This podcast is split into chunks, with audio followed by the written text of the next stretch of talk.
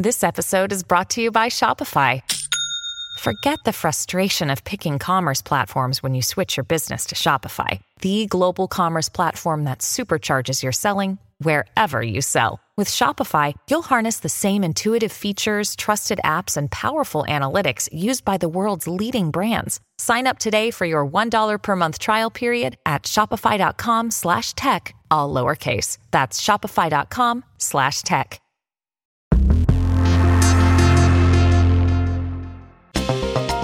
One of the few positives that came out of the pandemic were some of the benefits that ended up helping the disability community, things like broader acceptance of remote work or free closed captioning. But as we make the transition to whatever the new normal is, will we forget these lessons? I'm Roger Chang, and this is your Daily Charge. Joining me on Global Accessibility Awareness Day to discuss this is CNET video producer and ACE reporter Abrar Alhidi. Welcome, Abrar. Thank you for having me. You wrote about the advances made in accessibility during the pandemic last year, and you've got an update for this year. I'm curious, before we kind of get into what's happening now, just sort of looking over the past year, really 2 years, what were some of the key developments or key advances made to make things more accessible? Yeah, a lot of the more accessible features kind of rolled out very early on because we all suddenly, or a lot of us suddenly had to shift to being online. So things like virtual meetings had to become more accessible to people. So we saw things like automatic closed captioning and transcripts roll out and become free to people because I think a lot of these tech companies realize that these are things that people really rely on. It's not just a nice to have, but it's a necessity for a lot of people.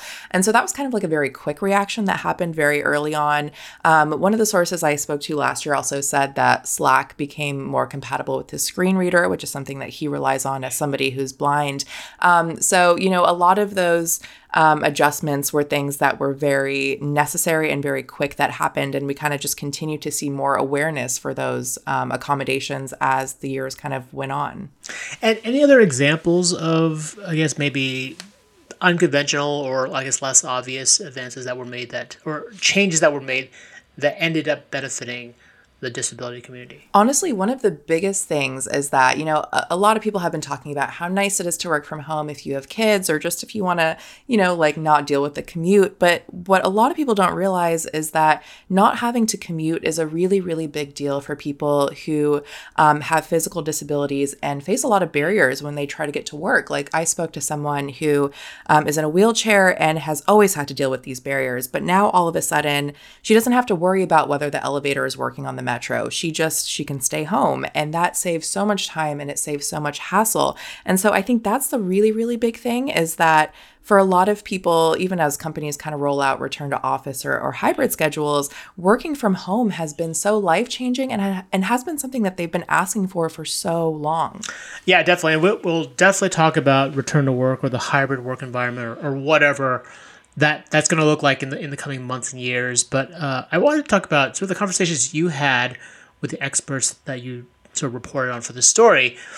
You know, the advances here, a lot of these changes weren't made necessarily to meet the needs of the disability community, right? This was a broader need, and thus it happened. And I'm curious if, given what we've learned and given how it has benefited this community, like, do you expect changes going forward in terms of people being smarter about recognizing the need for more accessibility?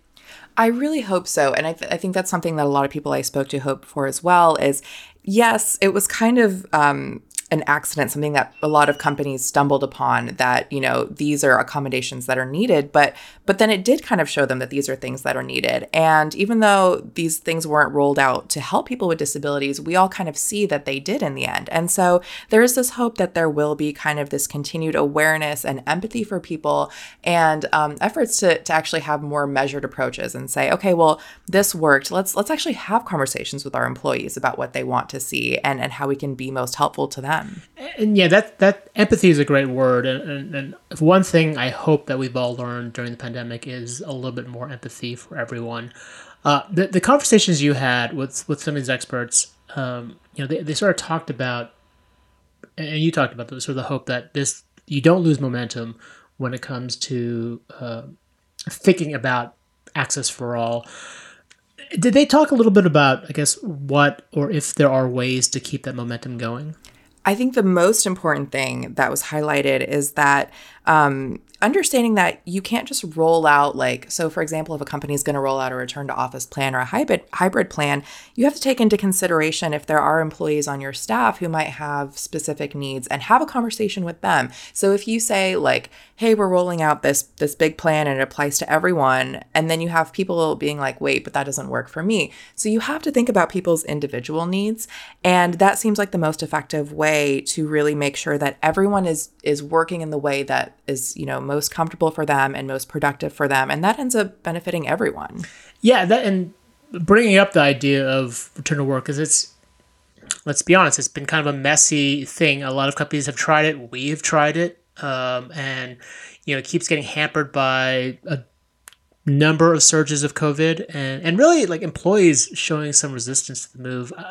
I'm curious how, when thinking about it through the lens of the disability community, like beyond just, you know, asking about specific situations, what are some of the things to factor in when it comes to either a hybrid work environment or actually getting people back into the office? One of the things that has to be taken into consideration is when you roll out these new plans, are you making sure that there are accommodations for each, you know, scenario? So if somebody is going to continue working from home, do they have all of the tools that they need to fully participate in a team meeting or just feel really connected with the rest of the team? If they're coming into the office and somebody is hearing impaired, you know, would they be able to follow along in a meeting? Or are there going to be closed captions that they could follow along with? So I think the most important thing is making sure that no matter what somebody chooses, you know, they have what they need. And that could be a deterrent. That could be maybe somebody doesn't want to go back to the office because it's such a hassle when they try to get on the train and get into work. So I think being able to recognize what those needs are might, you know, reveal what those roadblocks might be. Got it. And in terms of folks actually going back in terms of making office spaces more accessible, is there like any other advice or anything you've heard from folks about what companies should be doing? Yeah, I think the biggest thing is mostly just ensuring that physical spaces are accessible, but also, you know, ensuring that, you know, again, if you are in a meeting and you know, everyone can participate fully. One of the things that someone brought up, just kind of generally speaking, is that a lot of us have been so focused on digital accessibility, and that's really good. But, you know, because we've all been at home for so long, we haven't necessarily been thinking about physical accessibility. And so it's likely that, you know, even though the ADA exists and there are laws making sure that businesses and public places are fully accessible for people, that's not always the case. And so making sure that we're kind of continuing that effort and as people go back out into the world, making sure that everyone is able to access different facilities. That's a great point because, you know, for all this talk of, you know, Zoom and closed caption, there are simple things as like having a cutout on the sidewalk for easy wheelchair access, which, speaking as a father who had to wheel his kid around in a stroller, I also really appreciated. But those that's another, I guess, physical example of a situation where I think it was like the needs of many ended up pushing for a change that ended up helping the accessibility community, not necessarily vice versa. Going back to the big tech companies, because I know it's become a popular topic of conversation for your Apples and Googles and Microsofts to talk about accessibility. I mean, do you think that's enough? It's a really good start. And what comes next is making sure that you have employees at those companies with disabilities who, or that you're testing these products with people with disabilities, because those are the people who will really understand how to make a product that is useful to people. And so if you're not including that in your work, then you're going to be missing some things. You're going to have a lot of gaps. So that is the thing that a lot of people are pushing for right now. There's organizations like Teach Access, which focuses on making sure that universities and tech companies kind of have that in mind, making sure that, you know, the next generation of engineers know that they're not just designing for like one standard that they have in their brain, people who look like them or people who, you know, are like them, but they're designing for a range of people, and that includes people with disabilities. And so hopefully going forward, companies will kind of keep that in mind and recruit kind of a more diverse range of employees. Got it. And lastly, in the conversations you had with those accessibility experts, how are they feeling about the momentum going forward over the next months and maybe even years? Like, are they expecting to see continued progress?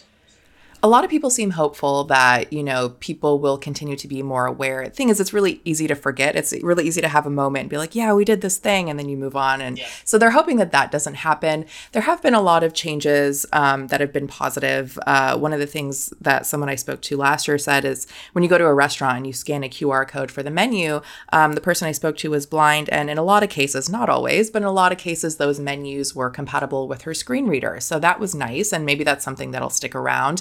But then you have things like self-service kiosks. And a lot of times, you know, those aren't really made to be accessible. So somebody who's blind might not be able to use that. But then you have the other side of things where, you know, food delivery apps and e-commerce sites, those are all things that a lot of us started using more frequently. And for people with disabilities who weren't able to leave the house or, you know, if they got exposed to COVID, they would be at more severe risk. So they benefited from being able to stay home and have these things come to them. We saw a lot of positive things come out that benefited everyone. And I like that you brought up that example of pushing your son in the stroller because, you know, when we make things more accessible, we're helping everyone. Like we all benefit from being able to, you know, not have a curb on the end of the sidewalk when we're trying to go down, or, you know, there's just various examples of ways that we all benefit from making things more accessible for a certain group of people. So hopefully people will continue to recognize that and continue to acknowledge that that's really the direction that we need to be heading. Absolutely. Abrar, thank you for your time. You can check out her story and video on CNET.com. If you have any questions, ping me on Twitter at Roger W. Chang. And if you liked what you heard, please rate and subscribe to the podcast. It really helps us out. For The Daily Charge, I'm Roger Chang. Thanks for listening.